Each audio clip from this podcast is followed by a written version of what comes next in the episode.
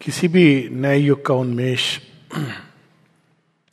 अक्सर देखा गया है कि एक युद्ध से प्रारंभ होता है। और हम देखते रामायण के, रामायण से भी पहले, सतयुग में परशुराम और फिर रामायण के काल में एक नया युग प्रारंभ होता है, एक, राम रावण और इत्यादि के युद्ध से।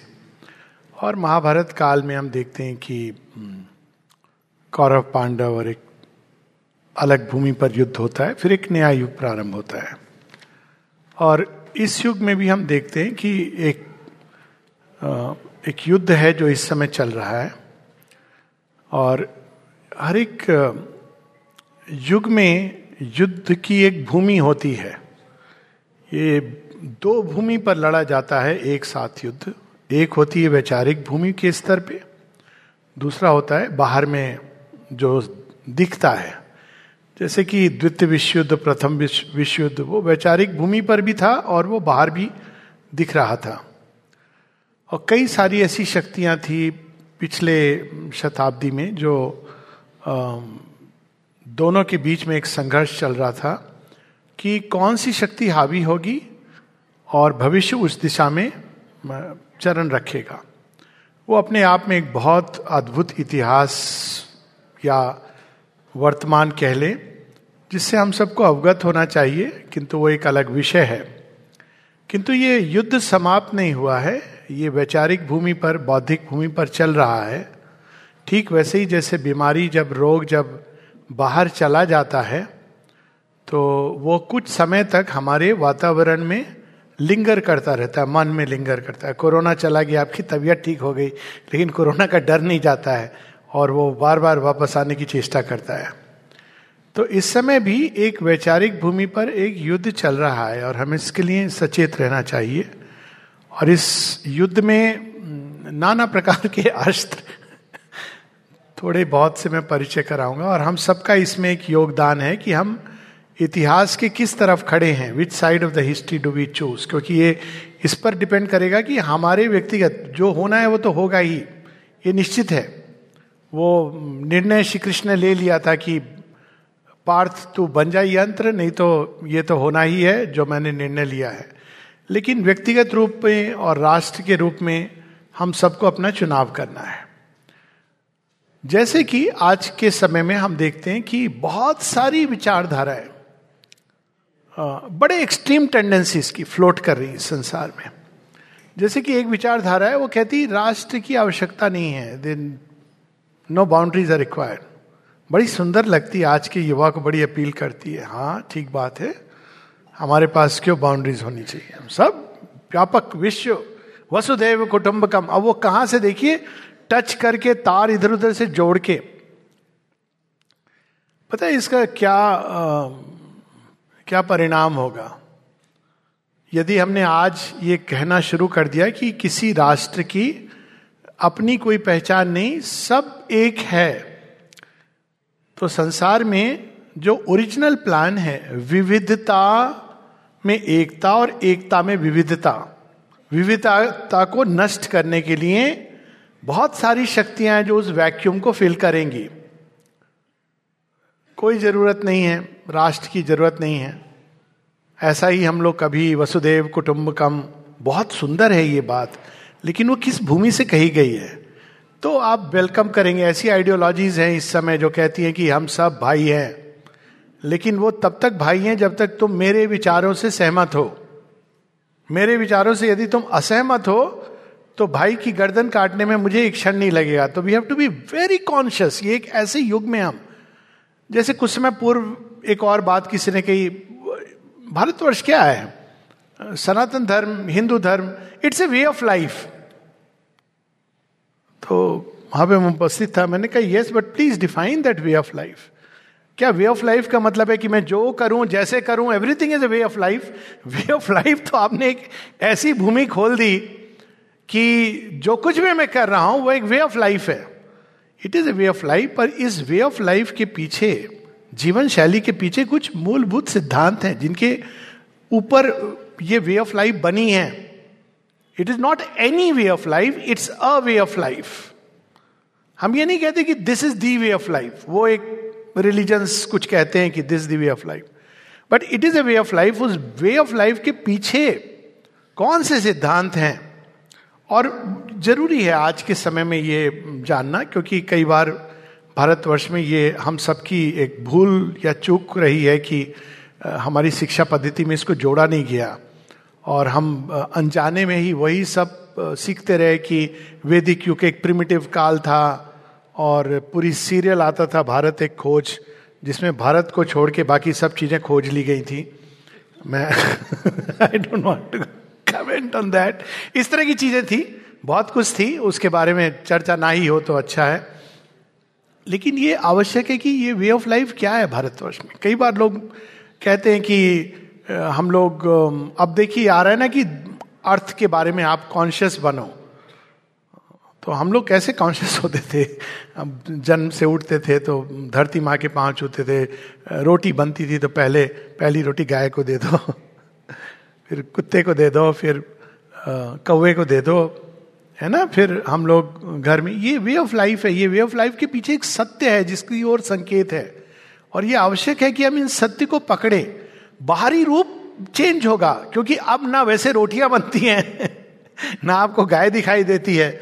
लेकिन जब आप उसके पीछे छिपे सत्य को पकड़ते हैं तो हम उसको नए रूप में इस जीवन शैली को अपनाते हैं। और ये आवश्यक है उसके पीछे छिपे सत्यों को पकड़ना। तो अब इतनी सारी विचारधाराएँ जब आ रही हैं तो एक प्रश्न पहले उठना चाहिए कि वाई ईश्वर बिंदु बहुत से लोग हैं, बहुत से विचारक हैं जो अपनी अपनी तरीके से राष्ट्र की बात कर रहे हैं तो वाई शुड बी टेकअप इसलिए कि हम इमोशनली अटैच हैं। ये कई लोग कहते हैं कि भाई हाँ ठीक है, आप आप शेयरविंद सोसाइटी से संबंधित हैं। इसलिए आप शेयरविंद की बात कर रहे हैं। और इसके बाद दूसरा पंडाल कहीं होगा, जहाँ हम मार्क्सिस्ट आइडियोलॉजी की बात करेंगे। वो भी समानता की बात कर रहे हैं। तो पहले वी मस्ट अंडरस्टैंड दिस कि इसके पीछे मंशा क्या है। क्योंकि हम लोग किसी प्रचार प्रसार में विश्वास नहीं करते हैं, किंतु सत्य के उद्घाटन में विश्वास करते हैं। तो अब इसके लिए हम लोगों को थोड़ा सा एक बैकग्राउंड में जाना पड़ेगा। बैकग्राउंड ये है कि उपनिषदों में चतुष्पाद ब्रह्म की बात हुई है। चार लेवल्स जिस पर वो ब्रह्म चेतना या कुछ शब्द ना लें, वो सत्य अपने आप को अलग अलग तरह से उद्घाटित करता है। एक तो वो है अवस्था जिसके बारे में कुछ नहीं कहा जा सकता। तुरी अवस्था। डोंट स्पीक फिर वो बहुत ही घनीभूत होकर एक परम प्रज्ञा के रूप में प्रकट होता है। सुसुप्ति, जहाँ हम जाग नहीं सकते, क्योंकि हमको जागने की आदत निशाचरी प्रति हो गई है तो सूर्य का जब प्रकाश होता है तो हम सो जाते जाग नहीं सकते। तो वो पर प्रज्ञा, फिर वो स्वप्न अवस्था में आती है। और स्वप्न अवस्था में उस पूर्ण प्रज्ञा से कुछ चीज़ें एक युग के लिए ली जाती हैं। इस युग में ये ये ये चीज़ें प्रकट होनी है। और फिर वो बाहरी अवस्था में, जागृत अवस्था में आती है। ये लॉजिक है क्रिएशन का। अश्वत्थ वृक्ष द लॉजिक इज़ कि क्रिएश सृष्टि भीतर से बाहर की ओर जाती है। और अगर हम अपने जीवन को देखें, इसके लिए कोई फिलॉसफी की आवश्यकता नहीं है। अगर हम अपने जीवन को देखें तो चीज़ें कहाँ से प्रारंभ होती हैं? कहीं ना कहीं वो पहले एक स्वप्न रूप में प्रकट होती हैं। यानी स्वप्न, यानी हमारे अंदर विचारों में, भावनाओं में किसी स्तर पे प्रकट होती हैं। फिर वो धीरे धीरे और उस भूमि पर हुआ पो चलती है, फिर वो बाहरी जीवन में प्रकट होती है। और यही इसकी लॉजिक है क्रिएशन की। तो इसका, इससे क्या संबंध है जो आज हम बात कर रहे हैं? संबंध ये है कि ओरिजिनल ड्रीम्स हैं डिवाइन के इस सृष्टि के लिए। वो स्वप्न ईश्वर के स्वप्न है। भगवान के स्वप्न है, उस परम चेतना के स्वप्न है। और हमें उनको जानना आवश्यक है, व्यक्ति के लिए भी, समाज के लिए भी, राष्ट्र के लिए भी। क्योंकि जितना हम उससे अलाइन होंगे, जितना हम उसके साथ साथ चलेंगे, उतना अधिक हमारा और राष्ट्र का कल्याण है। और जितना हम उससे दूर जाएँगे, जितना उसके विपरीत जाएँगे, उतनी हम ठोकर खाएँगे। ये जो पाँच ड्रीम्स की बात हुई थी अभी तो उसमें यही है, शेरविंद बता रहे हैं कि ये स्वप्न है जो धरती के अंदर। अब हम उससे कितना अलाइन होते हैं। अब देखिए, महाभारत के समय यही चुनाव था कि एक ड्रीम है, एक संकल्प है भगवान का जिसको लेके वहाँ खड़े हुए हैं। और वो अंतिम समय तक प्रयास करते हैं कि तुम इससे अलाइन होगे। और चुनाव है, जिसने चुना नहीं तो वो आती है शेयरविंद की पंक्तियाँ विजन ऑफ़ साइंस उसमें कहते हैं thou thinkest term and end for thee is not. But though thy pride is great, thou hast forgot the sphinx that waits for thee beside the way. All questions thou mayest answer but one day. Her question shall await thee, that reply. For they who cannot die. She slays them and their mangled bodies lie upon the highways of eternity. Therefore, if thou wouldst live, answer first this one thing who are thou in this dungeon labouring ये प्रथम प्रश्न है जो हर एक भारतीय को अपने आप से पूछना है कि भारतीय हम कौन है? हमारी पहचान क्या है? हमारी पहचान किस चीज़ से होती है? क्योंकि इस पहचान से हमारा, ये हमारा पहचान पत्र है, जिससे हम भविष्य की ओर आगे बढ़ते हैं। यदि हमारी पहचान हुआ और यहाँ पर शेरविंद एक उदाहरण देते हैं, जापान का। जापान की एक पहचान थी, समुराई कल्चर की। और वह जापान कहीं ना कहीं खो करके उसने एक वेस्टर्न वर्ल्ड का एक मॉडल पकड़ लिया। और बाहरी सक्सेस एक बात है, लेकिन अंदर से आत्मा की विपन्नता एक दूसरी बात है। इस पिछले कुछ वर्षों में हम लोग देख रहे हैं कि ये एक ऐसा कालखंड है जब प्रत्येक राष्ट्र अपने भीतर मुड़ रहा है, जिसको हम कहते हैं ना wave of nationalism nationalist parties इसको किसी विंग से एसोसिएट नहीं करिए, किंतु प्रत्येक राष्ट्र जापान से लेके अमेरिका तक, वो अपने भीतर मुड़ रहा है। उस राष्ट्र का जो जनमानस है, वो जानना चाह रहा है हम कौन है। They are trying to preserve their identity और इसमें एक बहुत युद्ध चल रहा है, क्योंकि जब आप प्रयास करते हो तो उस पर एक एक युद्ध छिड़ जाता है कि नहीं, आपकी ये आइडेंटिटी हम प्रिजर्व नहीं होने देंगे। तो एक ऐसा कालखंड है जब हमको पहला प्रश्न ये करना है कि भारतीय का अर्थ क्या है? क्या पासपोर्ट पर स्टैंप हो जाने से हम भारतीय हो जाते हैं? क्या कुछ रीति रिवाज मान लेने से हम भारतीय हो जाते हैं? क्या कुछ पुस्तकें पढ़ लेने से हम भारतीय हो जाते हैं? ये सब का अपना स्थान है, ऐसा नहीं है। We should be proud of our passport definitely लेकिन ये काफ़ी नहीं है। भारतीयता की पहचान क्या है? ये हमारा एंट्री पॉइंट है। जैसे हम हर जगह कहीं जाते तो पहचान पत्र, आपकी पहचान क्या है? तो पहले हमको इस स्वप्न में प्रवेश करने के लिए ये पहचान ढूंढनी होगी। तो एक तरीका इस स्वप्न के साथ अलाइन करने के लिए आवश्यक है हमें जानना कि उस दिवा स्वप्न ईश्वर का क्या है, इस समाज के लिए, सृष्टि के लिए। वरना तो हम सब अपने अपने विचारों से बातचीत कर सकते हैं। मेरे सपनों का एक भारत हो सकता है, किसी और के सपनों का भारत हो सकता है, और आपस में वो टीवी डिबेट करके डिसाइड कर सकते हैं। बात ये नहीं है। बात यह कि भगवान ने भारत के लिए क्या स्वप्न देखा है। तो इसमें प्रवेश के तीन द्वार हैं। एक है कि अपनी ही चेतना में हम इस प्रश्न को उठाएँ और उस पर एक ध्यान करते हुए मेडिटेट करते हुए लिटरली रिफ्लेक्ट करते हुए, क्या है भारत, क्या है भारत? हम स्वयं एक अंतर्भाष युक्त चेतना में उठेंगे इंट्यूटिव कॉन्शियसनेस अपनी गहराइयों में, हमारी आत्म तत्व में उतरेंगे, जहाँ हमको ये दर्शन होगा, निश्चित रूप से होगा। ये कठिन मार्ग है, लेकिन है, ये एक मार्ग है। दूसरा तरीका क्या है? अब दूसरा उपाय यह है कि वे लोग, जिन्होंने अपने आप को भगवान से जोड़ लिया, एक हो गए, तादात्म हो गए, कर लिया वे हमको बताएँ कि देखो, भगवान का यह स्वप्न है, वहाँ श्रद्धा की छलांग लेनी होती है। तो जब हम लोग ये कहते हैं, श्री अरविंद का भारत, पहली बात मैं बड़ी स्पष्ट रूप से कह दूँ, ये पता नहीं कैसे हम लोग इस इस भूल को करने लगे। वेस्ट में आप जाइए तो हर व्यक्ति जो लिखता है या विचार अभिव्यक्त करता है, उसको विचारक कहा जाता है, थिंकर। वेस्ट में थिंकर और योगी का डिफरेंस नहीं है। क्योंकि उनकी सीमा है। I think therefore I am हमारे यहाँ हम ये कहते I am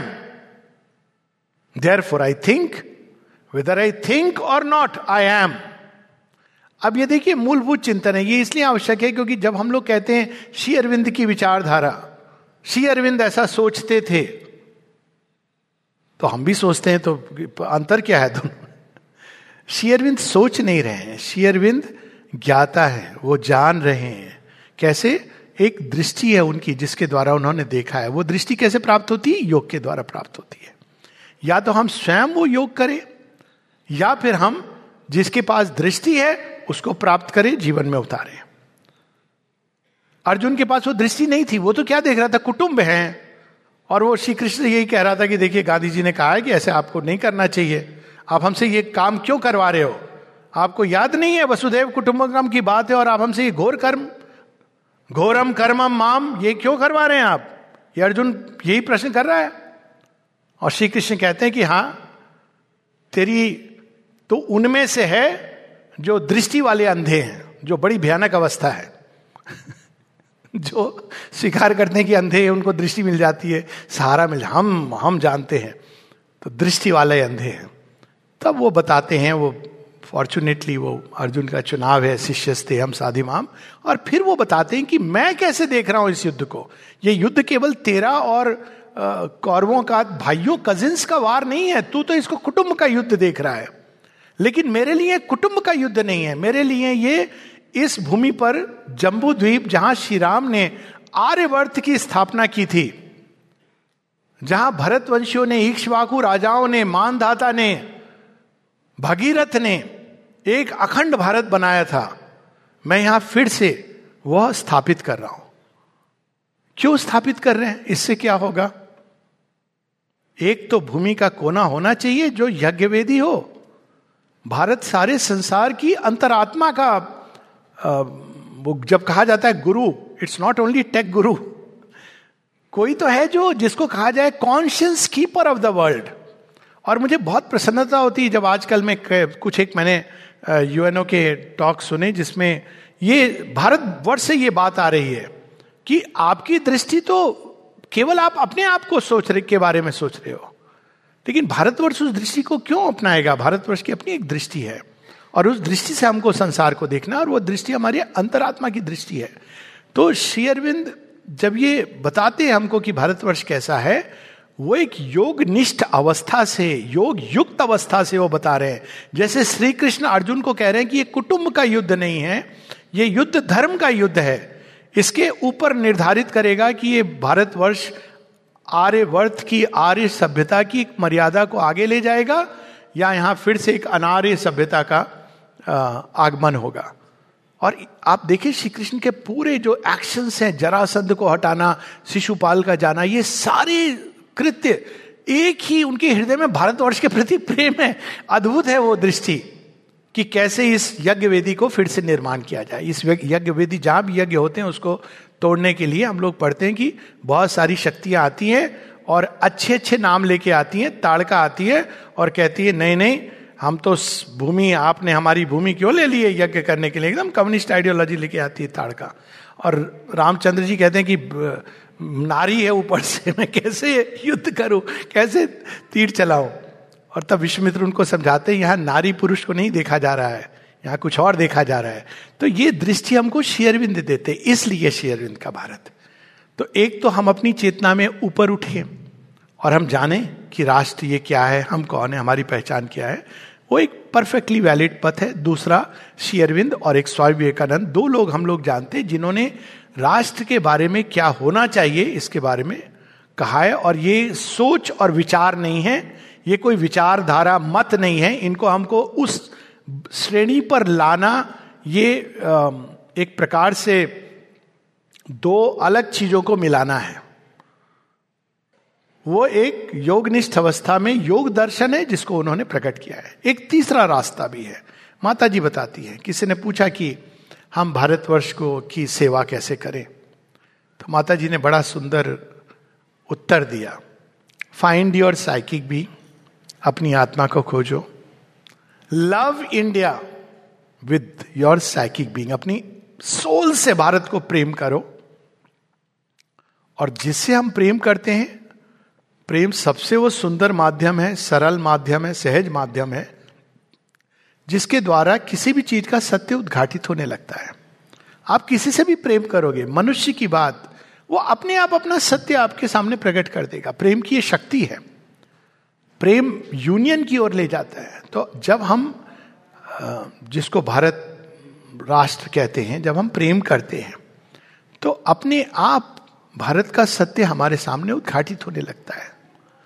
और एक मार्ग है, जिसकी बात कही है माता जी ने शेयरविंद ने, और मुझे लगता है ये भारत का, आज का मूल मंत्र होना चाहिए। सौ वर्ष पूर्व, सौ वर्ष से कुछ अधिक समय पूर्व 1905 की बात है शेयरविंद ने एक मंत्र दिया था, और वो मंत्र था वंदे मातरम।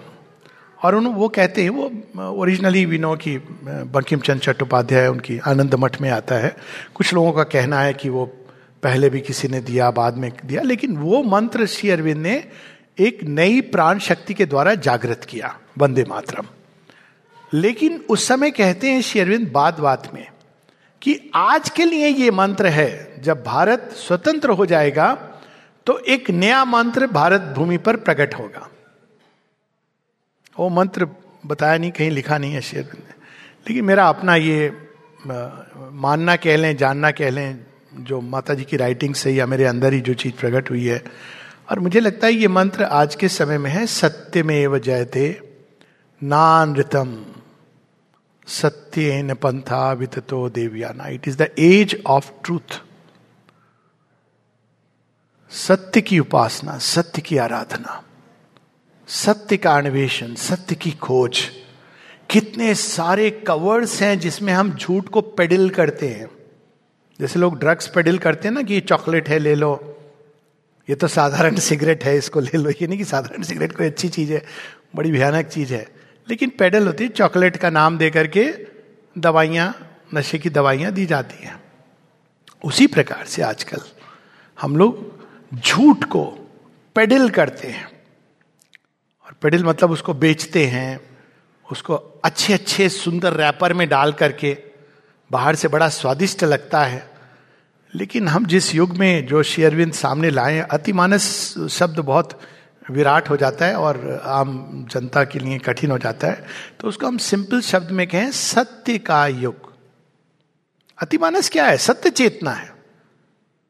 कोई भी झूठ का आवरण नहीं टिकेगा। यह मान के चले। पाकिस्तान का खंड होना किस लिए निश्चित है? इसलिए कि वो इट शेरविंद से के मुंशी जी ने पूछा था, उनका इंटरव्यू हुआ था लास्ट में, जब शेरविंद किसी को देखते नहीं थे उस समय, उन्नीस सौ उनचास की बात है तो शेरविंद कहते, पाकिस्तान ने been created by falsehood force and farce by whatever means the division must go whatever means falsehood क्यों है? कोई राष्ट्र अपनी रिलीजन के नाम पर पहचान बना रहा है? आप उसको फॉल्सुड क्यों कह रहे कहाँ से वो किस टुकड़े को काटकर विषाक्त कर रहा है? भारतवर्ष की पहचान आध्यात्मिक रही है। ये रिलीजियस आइडेंटिटीज कहाँ से आ गई? हम लोग इस जाल में कहाँ फंस गए? Religious versus secular we are a spiritual nation इसका हमको प्राइड होना चाहिए कि एक ऐसा राष्ट्र है जहाँ आध्यात्मिक प्रयोग पे प्रयोग हुए ये एक आध्यात्मिक प्रयोगशाला है। ये कोई बिलीफ सिस्टम नहीं है। ये एक फिक्स्ड रिलीजियस पद्धति नहीं है। अनेकों रिलीजन्स आए हैं। और रिलीजन के परे जो कुछ है, वो यहाँ पनपा है। ये तो अनेकों धाराएँ यहाँ। ये आध्यात्मिक ऊर्जा का क्षेत्र है। और भारत भूमि का निर्माण आज हुआ है क्या? जम्बू द्वीप के पहले से जब ऋषियों की वाणी होती है उस समय कई बार मैंने ये बात कही है, सती, माता सती के जो 51 पार्ट्स उनको जोड़ लीजिए। आप देखिए, भारत का आध्यात्मिक, भारत का मानचित्र बनेगा। पांडिचेरी में शेयरविंद आश्रम में प्लेग्राउंड में माता जी ने अखंड भारत का चित्र बनाया। उसमें वो सब भी है जो अखंड भारत की परिकल्पना में नहीं है। जस्ट टू मैंशन और माता जी से किसी ने पूछा था, माँ, ये चित्र आपने इंडिपेंडेंस के पहले बनाया होगा? माँ कहती no it has been made after the independence of India because it is the inner reality ये भारत का एक आंतरिक सत्य है। अखंड भारत कोई एक एम्बिशन का प्रोजेक्ट नहीं है। आप यज्ञ वेदी को खंड करके नहीं कुछ करते हैं। किसी व्यक्ति के दोनों हाथ काट करके आप नहीं कहते हैं कि अब तू खड़ा हो जा और कर जो तुझे करना है। तो चूँकि ये सत्य है, एक आंतरिक सत्य है तो अपने आप परिस्थितियाँ ऐसे इस प्रकार से ले जाएँगी कि उनको जुड़ना ही होगा। अब ये उसका बाहरी स्वरूप क्या होगा? ये एक अलग बात है। बाहरी स्वरूप हो सकता है कुछ भी जैसे एक सार्क का एक प्रयास हुआ था। माता जी ने तो एक बताया भी है कि क्या होने वाला है। उनसे जब किसी ने पूछा, उन्होंने कहा कि पाकिस्तान के पाँच टुकड़े होंगे और फिर ये सब एक कन्फेडरेशन में मिलेंगे। ये माता जी की राइटिंग्स में है। फॉरेन डोमिनेशन का रिस्क बताया कि ये जो अगर नहीं होता है तो अमेरिकन डोमिनेशन रशियन डोमिनेशन या चाइनीज़ डोमिनेशन की बात की है उन्होंने। और कहती चाइनीज़ तो बिल्कुल नहीं। चीन अगर आ गया तो वही हाल होगा जो दस हज़ार वर्ष पीछे की ओर ढकेलेगा भारतवर्ष को। और जब ये माता जी कह रही थी, हम लोग कह रहे थे, हिंदी, चीनी, भाई भाई, आइए आप। डायबिटीज़ हो गई हम लोगों को, परिणाम। ज़्यादा ही चीनी, भाई भाई, हो गया। कुछ तो सोचना चाहिए कि जब एक ऋषि की वाणी है, उसको हम क्यों नहीं समझ पाते? आपको एक छोटा सा रियल ये शायद पहले भी बात हुई है, लेकिन कई लोगों को शायद ना पता हो कि बासठ के बार की बात है और अमेरिका में रात को तीन बजे जो वहाँ दूतावास के उस समय थे, वो, उन्होंने अर्जेंट इंटरव्यू की बात की कैनेडी से और वहाँ पे जाते हैं और कहते हैं कि सहायता चाहिए। और रात को उन्होंने दिया अर्जेंट आने के लिए, और उसके बाद उन्होंने कहा कि बताओ कहाँ तक चीनी आ गए हैं? तो ये दूतावास जो एम्बेसडर थे, उन्होंने कहा, मुझे पता नहीं है ठीक ठीक से, क्योंकि मेरी पोस्टिंग कभी नहीं हुई है उस एरिया में. और फिर उन्होंने कहा नो प्रॉब्लम सीआईए के व्यक्ति को बुलाया मैप कहाँ तक आ गए उन्होंने बताया, यहाँ तक आ गए चीनी। और फिर वो कहते हैं, तुम्हारे देश में दो वर्ष पूर्व किसी ने यह बात प्रेडिक्ट की थी? Threat from red China through Tibet और तुम लोगों ने उनकी बात नहीं सुनी? तुमने कहा, सर, किसने कही थी? तो उन्होंने ह्यूमन साइकिल पुस्तक निकाल के शेयरविंद की पुस्तक, दिखाई कि देख देखो इसमें लिखा हुआ है। तो बड़े एम्बेरेस्ड हुए। फिर कहा, उन्होंने कोई बात नहीं। आफ्टर ऑल ए डेमोक्रेसी तो हम हेल्प करेंगे।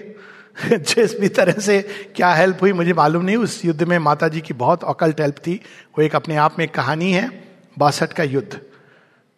तो ये आवश्यक है जानना कि जब माँ शेरविंद कुछ कह रहे हैं तो वो एक और विचार नहीं है। वो एक मत नहीं है। वो एक नए धर्म की कोई बात नहीं है। भारतवर्ष ने सदैव ऋषि की वाणी को एक अल्टीमेट सत्य माना है। और दो हैं जिन्होंने भारतवर्ष के बारे में, अगर आप पूरा खंगाल लीजिए, जिन्होंने थोड़ा कुछ विस्तार से लिखा है शेयरविंद ने तो अति विस्तार से लिखा है। वो है एक शेयरविंद जिन्होंने अति विस्तार से एक एक डिटेल्स में बताया है, और स्वामी विवेकानंद जिन्होंने भारत की आत्मा के साथ आत्मसात करके। हम कैसे उस चिंतन को अन्य चीज़ों के साथ जोड़ के देख सकते हैं? और भारत इसका परिणाम, जो विभाजन की बात हुई, उसकी पूर्व कथन भी मालूम होना चाहिए कि जब हम ऋषि की वाणी नहीं सुनते हैं तो क्या होता है? जब क्रिप्स प्रपोजल आता है, और उस समय शेयरविंद दुराई स्वामी अय्यर जो उस समय हाईकोर्ट, दिल्ली का चेन्नई का उसके वो जज थे, उनको भेजा था एज एन एमिसरी कि तुम बताओ कि to accept the Cripps proposal dominance status की बात थी, लेकिन उसमें अखंड भारत मिलता। और शेयरविंद जानते थे कि ये कुछ समय की बात है। उन्होंने देख लिया था कि ब्रिटिश के पास कोई चारा नहीं है अब, वो जाएँगे ही छोड़ करके। और ये डोमिनियन स्टेटस बोल के जाएँगे, लेकिन उसके बाद ये पूरा का पूरा राष्ट्र तो वहाँ पर वे लोग, जिनको आज हम, और आई डोंट माइंड क्योंकि मुझे शब्दों को मिन्स करना, खेलना पसंद नहीं है, सत्य का युग है। हमारे वे जिनको हम राष्ट्र का पिता कहते हैं, वे कहते हैं what does he know about truth what does he know what is required वो तो पांडिचेरी में बैठ के उनको क्या पता है? और उन्होंने उस स्क्रिप्स प्रपोजल को रिफ्यूज कर दिया था। और जब रिफ्यूज किया था, उस समय माता जी ध्यानस्थ हो गई, कहती now there will be much bloodshed ये सब अवॉइडेबल था। क्यों? क्योंकि उनको क्या पता है? वो तो पांडिचेरी में बैठे हैं। हम तो पॉलिटिक्स ग्राउंड पर हैं।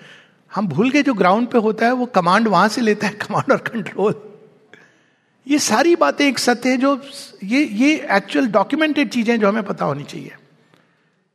तो श्री अरविंद जब ये बताते हैं कि भारत क्या है, वो कहते हैं कि एक भूमि का टुकड़ा नहीं है। ये भी एक आजकल विचारधारा है कि राष्ट्र what is country country is nothing but is geographical space और शेरविंद बताते हैं कि जैसे मनुष्य केवल देह नहीं होता, वो मन और प्राण, हृदय और आत्मा, ये सब मिल करके मनुष्य बनते हैं। उसी प्रकार से प्रत्येक राष्ट्र की आत्मा है, प्रत्येक राष्ट्र का एक मन है, चिंतन है और प्रत्येक राष्ट्र का देह है। देह की बात हम लोगों ने कर दी, Akhand Bharat is the body of Mother India लेकिन इस राष्ट्र का चिंतन क्या है? यह हमें कौन बताएगा? क्या ये चीज़ हमें वो विचारधारा बताएगी जो चीन से आ रही है कि भारतवर्ष की परिकल्पना क्या है, चिंतन? हम, हमें अपने ही ओरिजिनल चिंतन में जाना होगा। ओरिजिनल चिंतन क्या है भारतवर्ष का? इसके लिटरेचर को हम पढ़ें। रामायण, महाभारत, ये है भारतवर्ष की देन, उपनिषद, वेद, पुराण अनेकों अनेकों साहित्य। तंत्र की अनेकों पुस्तकें हैं।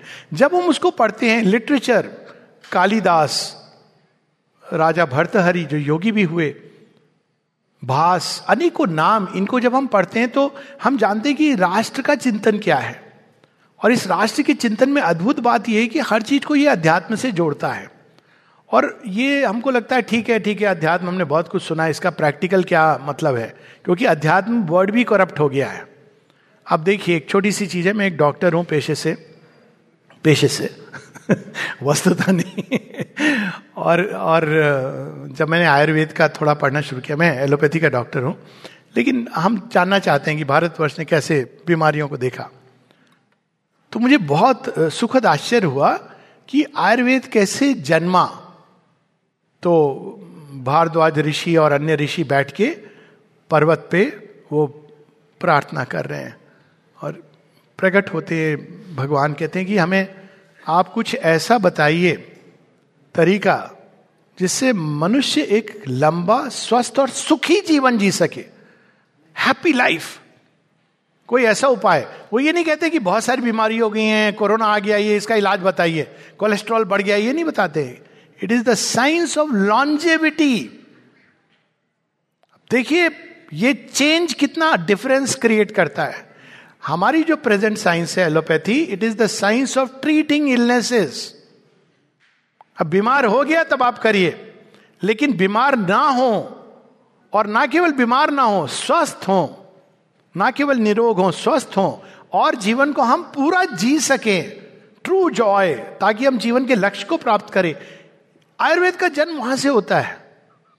और फिर वो अनेकों अनेकों, आप सोचिए किस तरह से उन्होंने इतनी जड़ी बूटियों का कैसे बिना आज भी कई चीज़ें उपयोगी पाई जा रही हैं। किस तरह से उन्होंने इन चीज़ों को डिस्कवर किया होगा? ये अपने आप में अंतर्भाष की चेतना। उन्होंने अपनी ये एक दूसरी बड़ी अद्भुत बात है भारत, भारतवर्ष की, जो हमको अब लानी चाहिए कि हम लोग आध्यात्मिक चिंतन है, पढ़ लेते हैं और उसको हम उतारने की चेष्टा करते हैं। शिक्षा के संबंध में भी ये होता है कि शिक्षा में उन्होंने ये विचार लिखे psychic education spiritual education mental physical vital sorry to say और हम उसको, चलो अप्लाई करो। लेकिन अप्लाई करने के लिए हमको उस भूमि पर उठना है। ये ऐसे नहीं हम अप्लाई करें मिस अप्लाई कर देंगे। यही हो रहा है। वसुदेव कुटुंब let's greet each other let's call भाई भाई तो आप तो कह रहे हो भाई भाई उधर कौन खड़ा है? उधर वो खड़ा है, वो मतलब अब शिवाजी ने तो बगनखा पहना हुआ था। वो कह रहे हैं हाँ भाई भाई हैं हम आओ हम गले मिलेंगे. क्या नाम था उसका भूल गया। आ, याद करने की आवश्यकता नहीं है शिवाजी काफ़ी है। तो उनको पता है कि ये भाई भाई कह रहा है। अब ये वो भूमि अलग है। We have to rise to that consciousness तो भारतवर्ष में जहाँ बाकी लोग बाहरी टेक्नोलॉजी को प्रकट करें बाहरी टेक्नोलॉजिकल डेवलपमेंट हो भारतवर्ष क्या कर रहा था? आत्म अनुसंधान द्वारा ह्यूमन डेवलपमेंट क्या मनुष्य का और विकास संभव है? यह भारत की ओरिजिनल खोज। उसी का तो कल्बिनेशन है। शेरविंद कहते हैं man is a transitional being जब वो ये कह रहे हैं कि देर इज़ uh, uh, एक नई प्रजाति की बात कर रहे हैं ये कोई uh, एक कल्पना या एक फेरी टेल नहीं है। ये लॉजिकल कंक्लूजन है। अगर आप देखेंगे कि जड़ तत्व से यहाँ तक विकास हो गया तो आगे तो हो गई। सृष्टिकर्ता भला मनुष्य जैसी आधी अधूरी एक पशुत्व में पाओ एक मनुष्यत्व में पाओ देवत्व का की ओर स्वप्न देखने वाला बना के अंत थोड़ी कर this can not be the end ये तो इंटरवेल है पिक्चर अभी बाकी है। तो उस मनुष्य का अगर विकास होता है तो कई सारी चीज़ें, अब ये विकास एक हॉरिजॉन्टल विकास नहीं है, एक वर्टिकल विकास हमारी चेतना के अंदर इतनी संभावनाएँ हैं। जब शेरविंद का एक स्वप्न है to create a new humanity divine humanity for the future उसका अर्थ क्या है? क्योंकि ये परमानेंट सोल्यूशन है। मनुष्य यदि मनुष्य रहेगा तो आप गवर्नमेंट बदलेंगे सिस्टम्स बदलेंगे, सब बदल देंगे। लेकिन बैठा तो वही व्यक्ति है। आप देखिए, कई लोगों ने अनुभव किया होगा बहुत से अच्छे एडमिनिस्ट्रेटर्स हैं, ऐसी बात नहीं है, लेकिन ये सबका अनुभव है प्राय कि आपने कोई एप्लीकेशन दिया है। अब जो एडमिनिस्ट्रेटर बैठा है ना, अब वो उसने निर्णय ले लिया कि इसको रिफ्यूज करना है एक्सेप्ट करना है। अब आप जाके कितनी दलीलें दे दो, वो लूप होल निकाल लेगा। उसको नहीं देना है तो नहीं देना है, वो कोई ना कोई कारण बताएगा। क्यों? क्योंकि चेतना तो उसकी वही है, वो अपनी चेतना से अलग नहीं हुआ है। आप सिस्टम बना देंगे, कितना भी बढ़िया। लेकिन जब तक मनुष्य की चेतना नहीं बदलेगी, आपने डेमोक्रेसी बना दी डिक्टेटरशिप भी देख ली अनेकों अनेकों सिस्टम्स बना लिए कम्युनिज्म बना दी, कि भाई सब लोग समान हैं और कैसा शोषण होता है, इसका तो अब लाइव टेलीकास्ट हो रहा है पूरे संसार में, कि कैसा शोषण होता है, कितनी फ्रीडम होती है वहाँ पे। फ्रीडम के नाम पर वी स्टैंड फॉर इंडिपेंडेंस कैसे राष्ट्र विध्वंस किए जाते हैं। क्योंकि चेतना जब तक नहीं बदलती, ये सब हमारे लिए केवल एक स्वप्न रहेंगे। और जब स्वप्न बार बार टूटेंगे तो हम लोगों को दुख होगा। हो सकता है कि हम लोग स्वप्न देखना छोड़ दे। ये हुआ है ना मनुष्य के साथ। शेयरविंद बता रहे कि नहीं, इन स्वप्न को पूरा अगर करना है तो तुमको वहाँ उठना होगा। और ये कहानियाँ कई सारी भारतवर्ष में उसका संकेत होती हैं कि तुमको वहाँ जाना होगा उस भूमि पर। तब तुम, तुम्हारे अंदर वो शक्ति आएगी इस स्वप्न को साकार करने की। तो चेतना का उन्नयन, चेतना का आरोहण एसेंट टू डिवाइन लाइफ कितनी संभावना है ऋषियों का जीवन जब हम पढ़ते हैं, किसने कह दिया ये कपोल कल्पित कहानियाँ हैं? हमने मान लिया।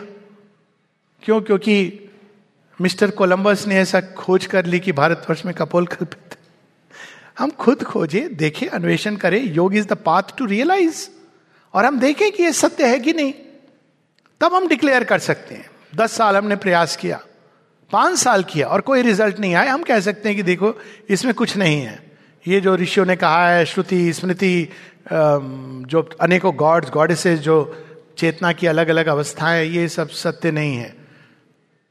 तो ये ये एक दूसरी चीज़, ये भारतवर्ष की देन है जो योग, लेकिन योग केवल एक उलट फेर आसन नहीं है। पर उलट फेर भी हम कह सकते हैं इन द सेंस कि ये हमारी दृष्टि को सीधा कर देता है। अभी हम टेढ़े होके देख रहे हैं। तो पहले ये हम लोगों को वे चीज़ें या निशा सर्वभूता नाम, तस्य जागृति संयमी, जिसको हम रात समझते, अचानक एक दृष्टि आती है और कहते, अरे, सत्य तो यहाँ छिपा था, जिसको सब लोग समझ रहे दिन निकल गया, देखो कितनी चमक धमक है स्काई स्क्रेपर अरे, लंदन न्यूयॉर्क के फोटोग्राफ, कितना अच्छा है, देखो।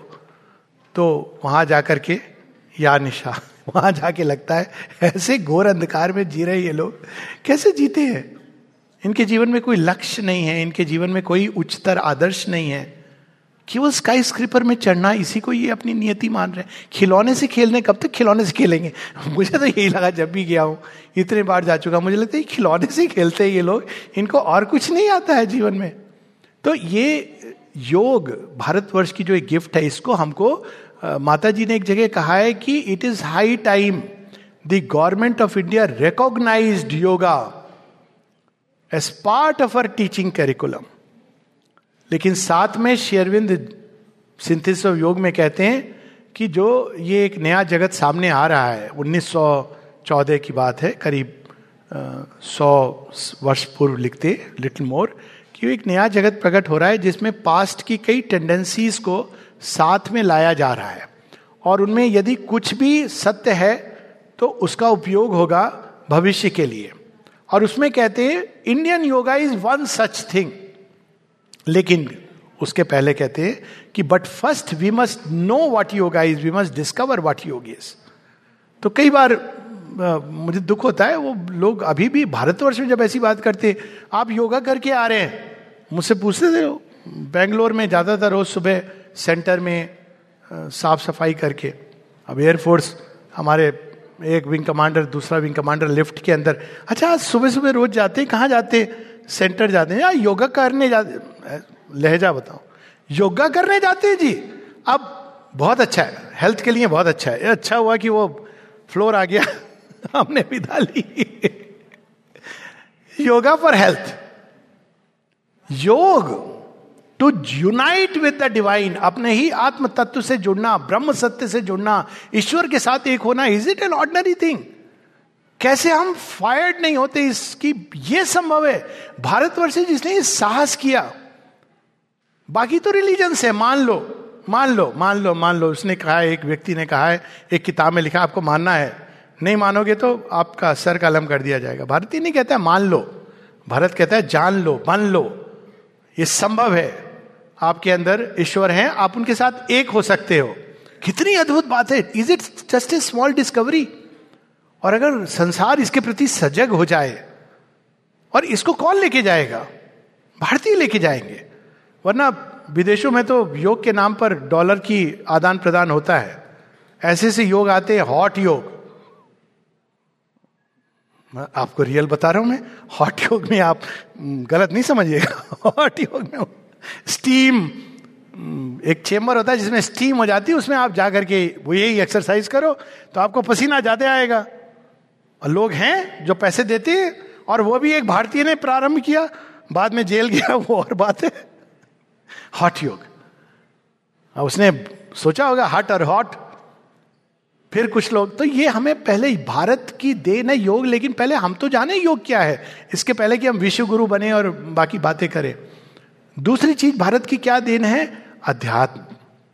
बड़ा सुंदर शब्द है, लेकिन हमारे दिमाग में अध्यात्म शब्द आते ही वो टेलीविज़न वाला एक दाढ़ी होनी चाहिए, साथ में आपको एक रंगा कपड़ा होना चाहिए कम कमंडलू और क्या होता है, दंड होना चाहिए। आजकल कमंडलू नहीं है, आजकल उसकी जगह दान पेटी है, वो एक नई चीज़ इंट्रोड्यूस हो गई। What is this got to do with adhyatma? हमारे योग योगेश्वर कौन है? श्री कृष्ण है। कभी देखा उनको ऐसे बैठते हुए?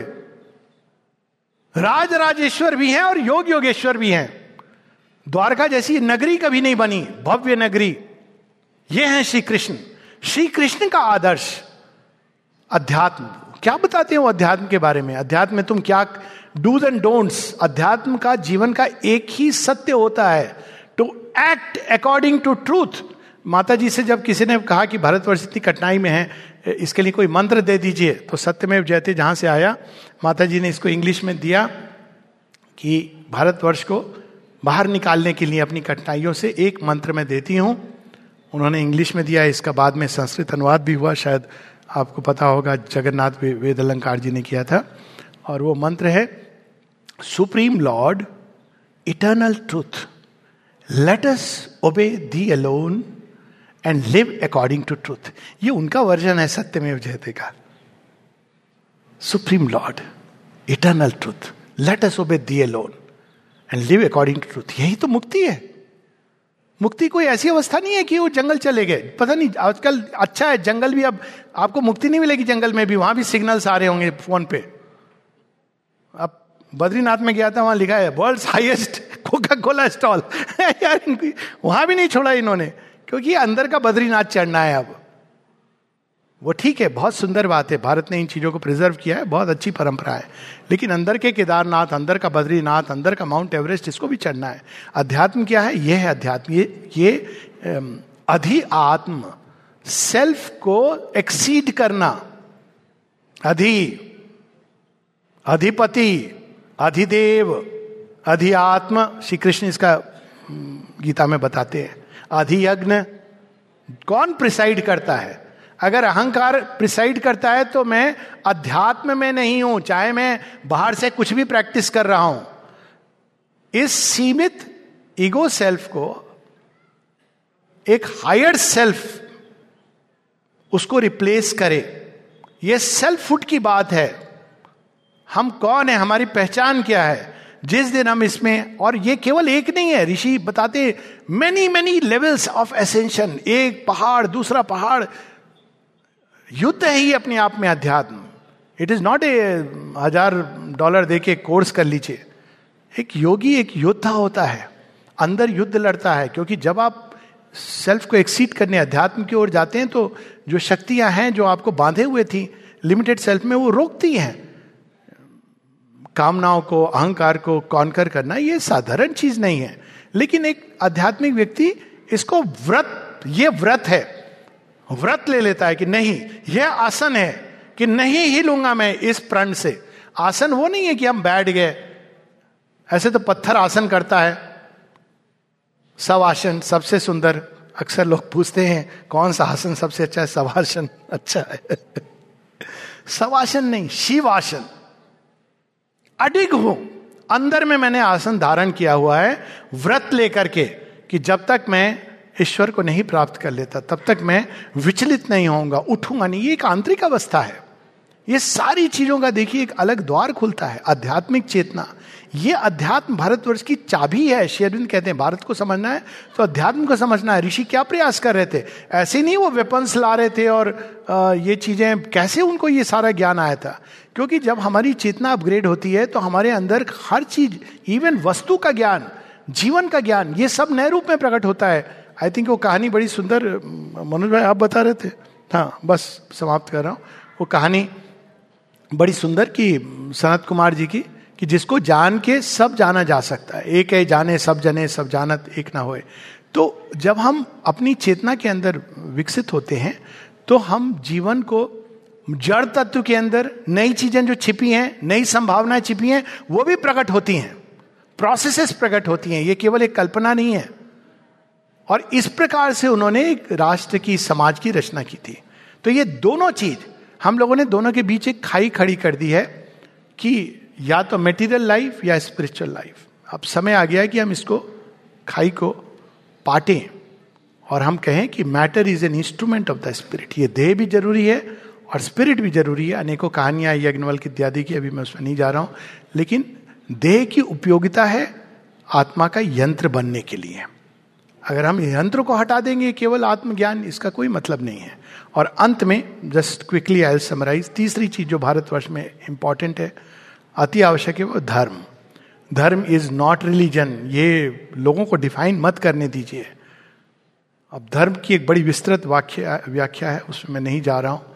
लेकिन मूल रूप से अगर एक शब्द में समझना है, वह जो हमें अध्यात्म की ओर ले जाता है, वह जो हमें सत्य की ओर ले जाता है, वो जो हमसे ऐसा आचरण करवाता है जो सत्य से जुड़ा हुआ हो, वो धर्म है।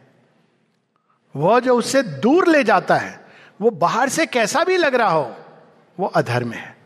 अंत में वो स्टोरी है, धर्म अधर्म के बारे में। ऑफकोर्स गीता है और ये बहुत विशाल विषय है अपने आप में। धर्म पे भी कभी चर्चा होनी चाहिए। और कई सारी, क्योंकि इस पर बहुत कन्फ्यूज़न है, धर्म क्या है, ये, वो अनेकों चीज़ें, और उसका एक विस्तृत स्वरूप है, सूक्ष्म स्वरूप है, लेकिन केवल एक छोटी सी स्टोरी है जब मीरा भाई निकलती हैं भवन से, अब वहाँ पे उनको प्रेशर पड़ रहा है कि आप ये मानो, जो हम मानते हैं। अब उन्होंने तो कह लिया है कि मैं तो सांवरे के रंग रांची, मेरे तो गिरधर गोपाल, दूसरों ना कोई। तो पूछती तुलसीदास से कि आप बताइए कि मैं क्या करूँ? परिवार का धर्म निभाऊं, ये धर्म निभाऊं, वो धर्म निभाऊं? तो तुलसीदास जी ने बड़ी सुंदर भजन कई लोगों ने सुना होगा। जाके प्रिय न राम वैदे ही सो छाड़िए तज, कोटि बैरी सम जद्यपि परम सने ही अब देखिए, रामायण में धर्म कैसे समझाया गया है? राजा भरत, उनका धर्म था माँ के आदेश पालन करें, लेकिन राजा भरत राज्य पे नहीं बैठते हैं, चरण पादुका रखते हैं और कहते हैं आई एम सेवक. माता सीता का धर्म था परिवार में रह जाएँ, लेकिन वो राम जी के साथ साथी हैं। तो वो अनेकों उदाहरण देते हैं, बलि गुरु तेजो, बलि ने गुरु का त्याग कर दिया धर्म के लिए। विभीषण बंधु हम लोग ने पता नहीं किसने कहावत बना दी, घर का भेदी लंका डाहे अगर तुम्हारी लंका घर लंका है तो वो ढाए जाए, ये अच्छा है। अच्छा है, कोई तो विभीषण आए जो तुम्हारी लंका को नष्ट करे। विभीषण का धर्म क्या है? बड़े भाई की बात सुनना? या वह करना जो सही है? विभीषण वो चुनते हैं जो सही है। श्रेयस, प्रेयस का चुनाव, ये धर्म है। तो बलि गुरु तजो, विभीषण, बंधु, भरत, महतारी ये धर्म की, धर्म इज़ ए चॉइस हर क्षण एक चुनाव है, सत्य और मिथ्यात्व में। धार्मिक चुनाव है, हर समय, प्रकाश में और अंधकार में। धार्मिक चुनाव है, एक आरोहण की तरफ़ उठने वाले जीवन या दुर्गति और मिट्टी में लौटने वाले जीवन के प्रति। ये कोई पुस्तक नहीं बताती है। धर्म का स्थान हमारे हृदय में है। और यदि हम अपने हृदय को कंसल्ट करना सीख जाएँ, ये भी भारतवर्ष को, संसार को समझाना है, क्योंकि संसार अभी केवल लेफ़्ट ब्रेन डोमिनेंट वर्ल्ड है। इसीलिए शायद वहीं से निकली विचारधारा को लेफ़्ट लिबरल थॉट कह दिया गया, लेकिन अब left has nothing right in it and right has nothing left in it तो ये हृदय का स्थान भारतवर्ष ने जाना है। और हमें फिर से लोगों को हृदय में वो सूत्र है धर्म का। कोई भी व्यक्ति बाहर कितना भी झूठ बोल ले, कितना भी महा झूठा व्यक्ति हो संसार को आई कैन एश्योर वो जब अकेले बैठकर एकांत में अपने हृदय को कंसल्ट करेगा तो वो जानता है कि सच क्या है। वो बाहर कहे या ना कहे। तो ये धर्म का स्थान है क्योंकि ये क्रिएटर का स्थान है। और उस धर्म को जीवन में प्रकट करना, ये हमारा सबसे बड़ा धर्म है। बाकी सब चीज़ें सेकेंडरी है। धन्यवाद।